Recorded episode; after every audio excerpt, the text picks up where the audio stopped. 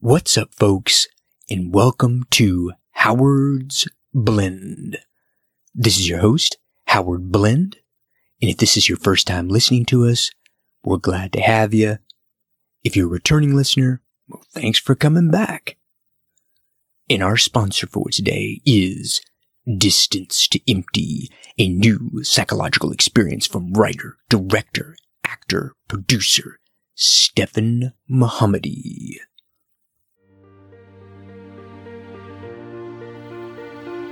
In this episode of Howard's Blend. Now, in the pancreas, there are beta cells, and those beta cells are what produce insulin.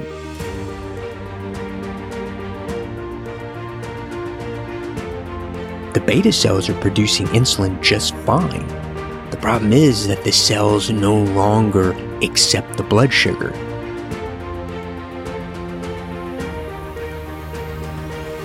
Diabetes also can affect digestion, leading to diarrhea, constipation, vomiting.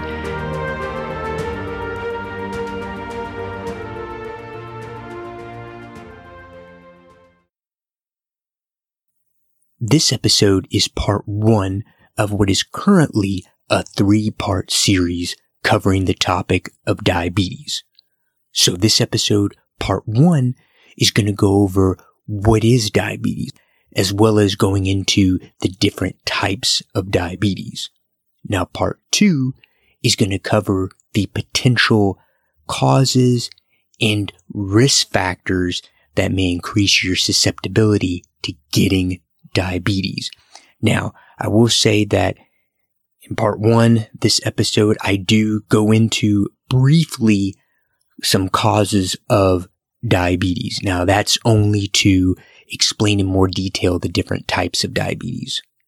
But part two is going to give more detail. And part three is going to go over treatments of diabetes. So we're going to kick the episode off with an explanation of the role of glucose or blood sugar in our bodies and how our body uses various hormones to try to regulate the amount of blood sugar in our body. So you wake up one morning, it's time to eat breakfast, so you sit down to a bowl of Cheerios with some milk. Now the Cheerios and the milk, uh, which has sugar in it, contain carbohydrates. So you eat the cereal with the milk, and eventually that cereal the carbohydrates from it is broken down and turned into blood sugar. Now, the glucose is going to circulate through your bloodstream. So, in order for your body to utilize that glucose, it has to be taken out of the bloodstream and stored. So it's primarily stored in the liver, in your skeletal muscles. Now the sugar can also be stored in fat cells as body fat. But once it's stored in the liver and in the skeletal muscles, it's called glycogen. So it's kind of like a, like a gas tank for, um, your body. It's, it's there ready to use. Now, what are some things that your body can use that glycogen for? Well, it can use it while you sleep. And when your body needs energy to do repair, to repair itself. And we're going to go back to your body using glucose while you sleep here in a minute, but also during exercise. When you work out, your muscles need that glycogen in order to work out for energy. There's just a couple of examples of what that stored energy glycogen can be used for. Now, in order for it to be stored in the liver, in order for it to be stored in the skeletal muscles, in order for it to be stored in the fat cells as body fat, there's a hormone at play, and that is insulin.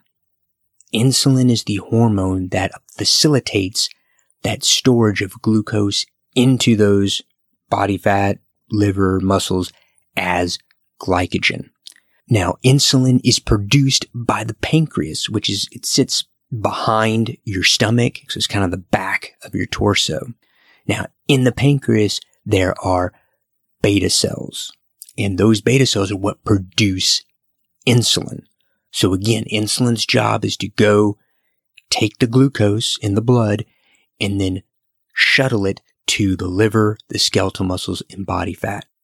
Another hormone produced by the pancreas by the A cells is glucagon. Now, glucagon does the opposite. It actually facilitates more glucose getting into your bloodstream. Now, why would you want more glucose into the bloodstream? This is what I talked about when I say we're going to return back to needing energy while you sleep. You gotta breathe while you sleep. Your heart's gotta beat while you sleep. Your body's repairing itself. So in order for that to happen, your pancreas releases glucagon. It goes to the liver. And then from there, the liver will take the glycogen and it's broken down to turn it back into glucose to be released into the bloodstream so the body can use it. Now that process, and I'm probably going to butcher it because I'm horrible with pronunciation, is glycogenolysis. Now this process with glucagon facilitating the conversion of, of glycogen back into glucose also happens while you do fasting because fasting's real popular now. I, I do uh, intermittent fasting. So these two hormones, insulin and glucagon, they have opposite responsibilities, but they work together to help regulate the amount of blood sugar uh, in your body. So an example. So when I use back in the, um, at the beginning here, when you wake up for breakfast and you eat cereal. So when you eat that cereal, the carbohydrates, your pancreas then creates insulin. So your insulin goes up because now the job is get that sugar out of the bloodstream. So once the sugar start to drop, your pancreas decreases the amount of insulin it produces. Doesn't need any more. The sugar's going down.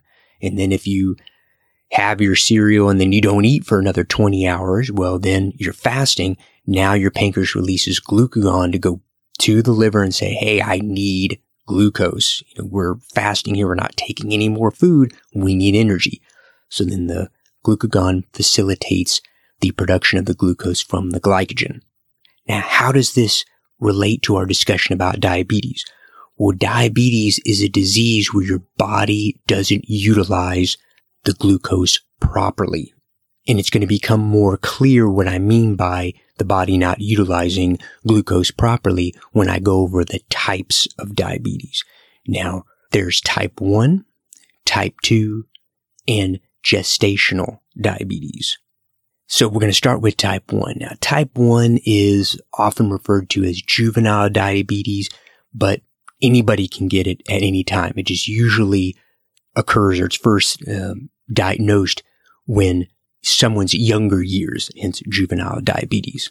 So in simple terms, diabetes is when your pancreas does not produce insulin. So potential causes of this could be an immune issue, immune system issue, where your immune system attacks the beta cells in the pancreas, destroying them, and thus they can't produce insulin. Now, it could also be related to a virus, and the virus could set off uh, a chain of events which ultimately lead in, which ultimately lead to the destruction of the beta cells in the pancreas. But again, I'm going to keep it short because that's on the second part of the series. So as we discussed at the beginning of the episode, if you have no insulin, then glucose is going to continuously circulate throughout your bloodstream.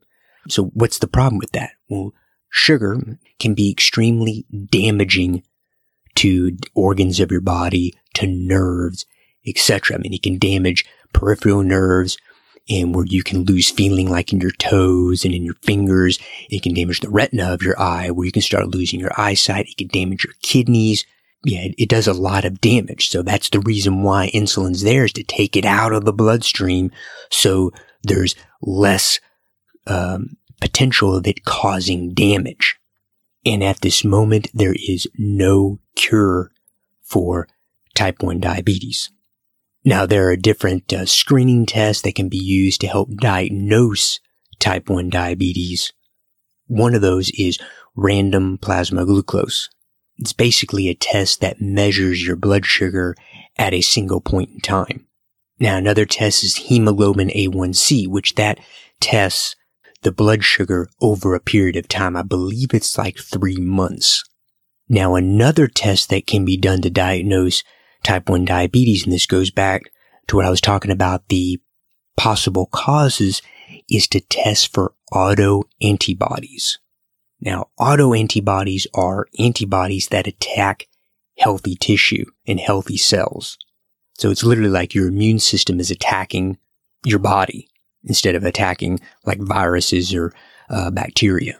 So in summary, type 1 diabetes is when your pancreas does not produce insulin. So you eat the cereal with the milk, that glucose is going to continuously circulate through your bloodstream unless you do something to take it out of the bloodstream, which is why uh, diabetics will be prescribed insulin.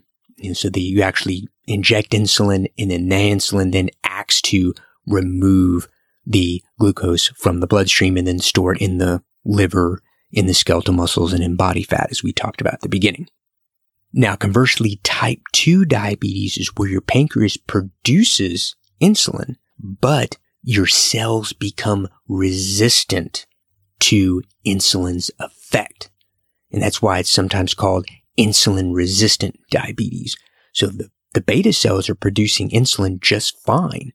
The problem is that the cells no longer accept the blood sugar. So it's like a stop sign. It's like, nope, you're not coming in here.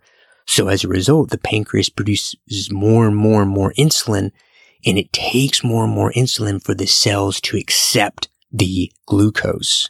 The, uh, the end result is the same as type 1, where the glucose is circulating through the body and that can cause damage. Type 2 diabetes has often been associated with middle-aged people, no, older people. I'm middle-aged and I consider myself old, so older people. But it's seen now in children. Now, uh, obesity, you know, being overweight is a possible factor for type 2 diabetes. Family history, and I've talked about this before. I think I talked about it on the episode where I discussed what I put in my protein drink. My, on my dad's side of the family, there is type 2 diabetes.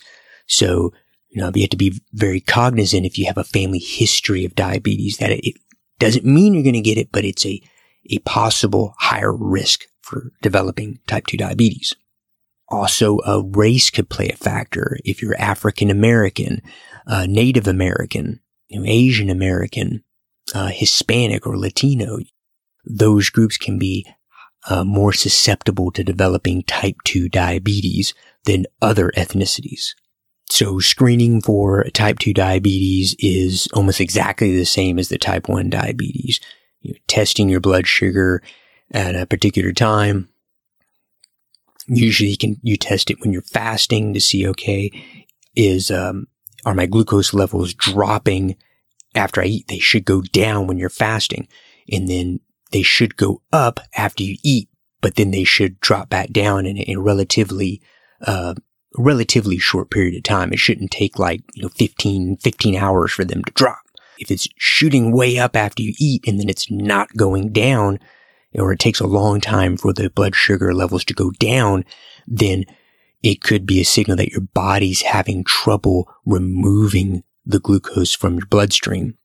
And also, uh, the hemoglobin A1C test. Again, that measures kind of your blood sugar levels over a period of time. So they can, so the doctors can see, okay, you know, is it just high when we tested there just randomly? Something happened when we tested your blood sugar. But, you know, now we can see it over three months to see, oh, it's just one little spike here, but the rest of your blood sugar levels look, look normal. So the, the issue with the hemoglobin A1C and then testing your blood sugar, and this relates back to type 1 diabetes, is those two tests don't tell you what type of diabetes you have. And that's why they will use testing for the, the auto antibodies as a possible way to screen for type 1 because that does not show up in type 2. Now I mentioned that, um, you know, obesity can be a factor in type 2 diabetes, but you don't have to be overweight to get type 2 diabetes. Now, I've known people that have been diagnosed with type 2 diabetes and they're not overweight. You know, they're slender people. Uh, so, you know, don't let that fool you that, oh, well, I don't, I don't have to worry about, you know, diabetes because I'm not overweight. that's not always the case. It could, now being overweight again can be a risk factor to increase the susceptibility to it, but it's not always the case. Now, the third type of diabetes we're going to discuss today is gestational diabetes, and that's diabetes that occurs during pregnancy. Now, why this happens is because the placenta will actually produce hormones to help sustain the pregnancy. Now that hormone can make the cells more resistant to insulin. So it's the same end result as type 2 diabetes, but the causation is different with both of them. Now, when that occurs, you know, the gestational diabetes, the pancreas can then produce more insulin, just like with someone with type 2 diabetes, but there are times where the pancreas can't keep up. The blood sugar builds up and then that's dangerous not only for the mother, but now you have the child there as well. So a few risk factors can be women who are like over 30 years old, diagnosed with uh, pre-diabetes. Basically, you have higher than normal blood sugar. It's not high enough to be considered diabetes, type 2 diabetes yet, but uh, you're getting there with pre-diabetes. You're you're on the road to getting to uh, type 2 diabetes if it's not taken care of. Those are a couple of risk factors to developing gestational diabetes. Now, uh, screening for gestational diabetes usually happens around 24 to 28 weeks of pregnancy. Uh, one of the tests that is done is a glucose challenge test, where the doctor will give them like a sweet, a sweetened drink with glucose. You wait about an hour and then they test your blood sugar levels to see, okay, is the blood sugar like going really, really, really high? I remember this when uh, my wife was pregnant with our son. Um, they they gave her they gave her the drink at the um, appointment before she was supposed to do the glucose test. So they gave it to her. We kept it. And they said, "Hey, an hour before your appointment, drink it. Come in and we'll test your blood." And if they notice after that one hour that your blood sugar is like spiking, uh, then they may need to do more testing, and or it's possible you could have diabetes, gestational diabetes. So what are some complications of diabetes, whether type 1, type 2? Uh, there's a few that are related gestational that we'll discuss here, but it affects your heart, cardiovascular disease.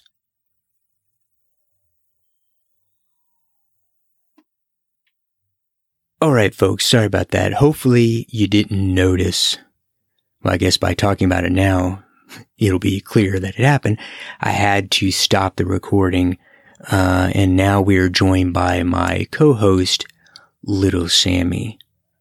Little Sammy, you want to say hi? Say hi? Oop. Well, guess not. He'll probably speak up while I'm in a deep discussion over this topic. Because that's the way he is. He takes after his father. So we're going to go over now the complications that can occur from diabetes, type 1, type 2, and gestational. Now, first on the list is cardiovascular disease. Diabetes can lead to heart attacks, strokes, narrowing of the arteries, atherosclerosis. Diabetes can also uh, be a higher risk for stroke. And we talked about this at the beginning of, uh, or earlier in the episode, I should say, neuropathy, nerve damage. The cause of this is because the diabetes, or I should say, the excess glucose can damage the tiny blood vessels that help provide uh, nourishment to the nerves, and especially in your legs, where they get the uh, uh, the t- you know the loose feeling in your toes, uh, etc., and in your fingers uh, at the periphery of your body. But uh, over time, that tingling or, or numbness from the nerve damage spreads. It doesn't just stay in your feet or your fingers. It starts to spread to other parts of your body. Diabetes also can affect digestion, leading to diarrhea, constipation, vomiting, and for us guys out there, it can contribute to erectile dysfunction especially with from the damaging of the the nerves uh, from the excess blood sugar. And the excess blood sugar can also damage your kidneys, which could ultimately lead to you having to get a kidney transplant, We talked about it earlier, but it can damage your eye and it can lead to blindness. The excess in blood sugar um, also can result in cuts and blisters that, like, for example, usually will happen on the toes. Uh, they don't heal properly and they can become serious infections, which can lead to amputations. Type 2 diabetes can also contribute to an increased risk of dementia and Alzheimer's. Now, potential uh, complications for the baby uh, for gestational diabetes is the baby grows too large.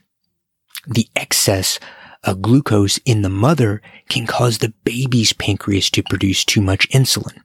That can result in the baby growing too large. And babies can be born with hypoglycemia because their pancreas is producing so much insulin from the high blood sugar in the mother that their blood sugar is low and mothers with gestational diabetes that can lead to the babies having a higher risk of obesity and type 2 diabetes. Now, if the gestational diabetes is left untreated, if your mother or if a mother has it and it's not treated, it could lead to the baby's death.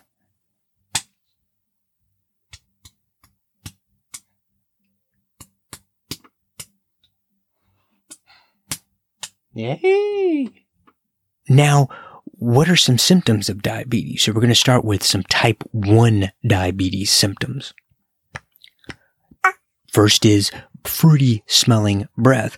Now, as an aside here, um, when I was sick, and I've talked about it before, when I lost a, a ton of weight, I lost over 80 pounds. Um, my mom often told me like, Howard, your, your breath smells like really fruity and she's been a nurse since before I was born. So she knew that that could be a sign of type 1 diabetes. So I'd go see endocrinologists and they tested me for it. And thankfully, I, I don't have it. But, um, so that is one symptom of type 1 diabetes. Dry skin is another symptom. Nausea, vomiting, stomach pain, confusion and trouble paying attention, trouble breathing. Now, obviously, I think Sam is, is getting upset here. He wants, he wants to, uh, he wants to speak on the mic.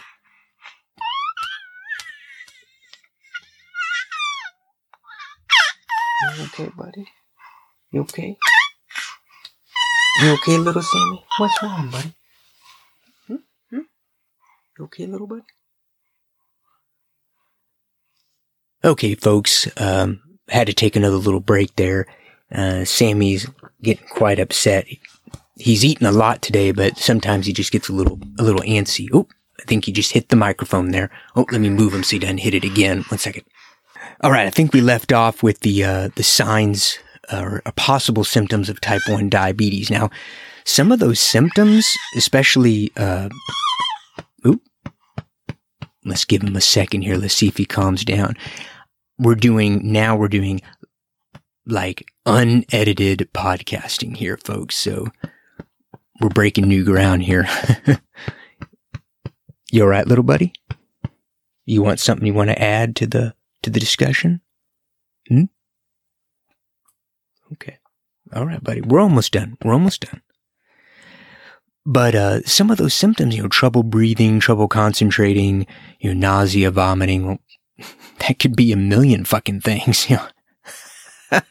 so, uh, you know, obviously, if if you're having it for a while and it's not getting better, you obviously want to go see a doctor and then you know get a more professional opinion than um, you know my little spiel here. Now, for type two diabetes, uh, some symptoms are an increased thirst. And about this, you get really, really, really thirsty and you're urinating a lot. Now those can go, uh, you know, in conjunction with one another. You're drinking more, obviously you're going to pee more.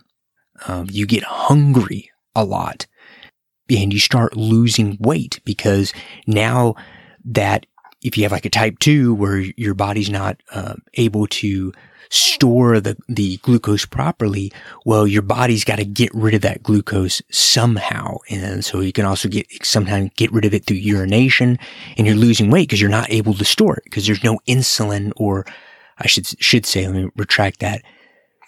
Your cells become resistant to insulin's effects.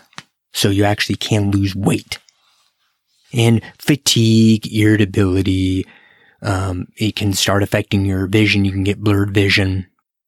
Also, slow healing sores. What we talked about earlier, where in your toes and everything, it doesn't heal right and that can lead to infections. So it's something to be cognizant of is that sores are taking a while to heal. One complication, I, I want to, I missed this in my notes. I wanted to go back to discuss it for type 1 diabetes is diabetic ketoacidosis.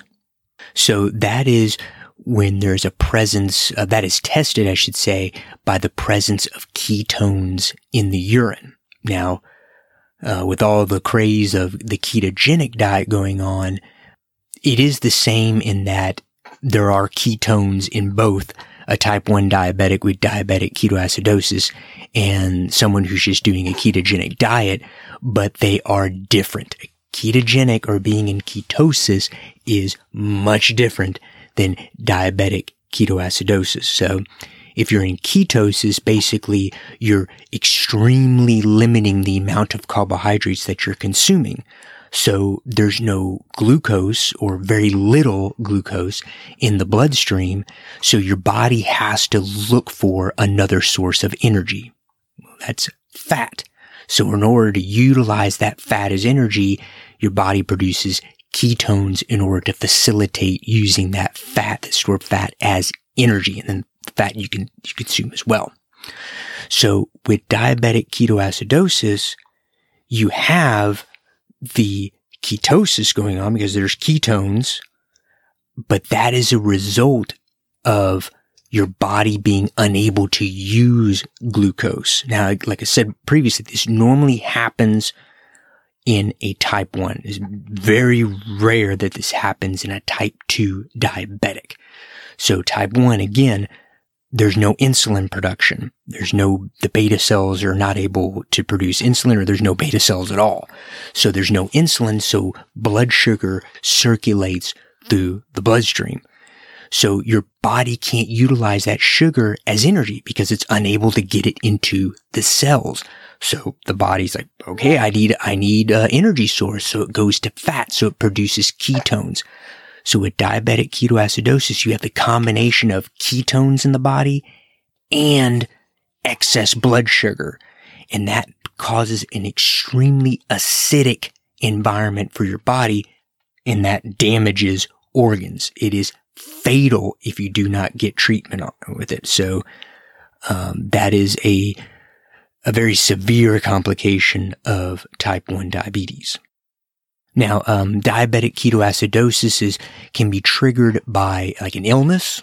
Um, and during an illness, uh, hormones like adrenaline and cortisol can be produced and those actually counteract the effects of insulin.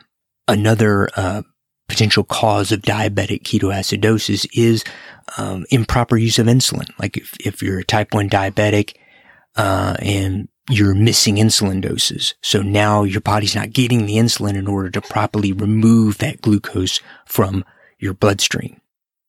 Well, folks, uh, that pretty much wraps it up for the first part in this, I said, currently three part series on diabetes. Now, uh, as usual, when I do any of these types of uh, shows where I do research on it, I'm putting all the resources that I used in the description of the show. So go check it out. And I encourage you, if I said anything that was wrong or uh, you want to challenge anything I say, please feel free to reach out to me. My email address is in the description of the show as, where, as well as where you can find me on social media because I want to make sure that I'm providing correct information. Now, I can go much deeper. Uh, the sources that I provide and other sources I saw, I can go into much more in depth uh, on this topic.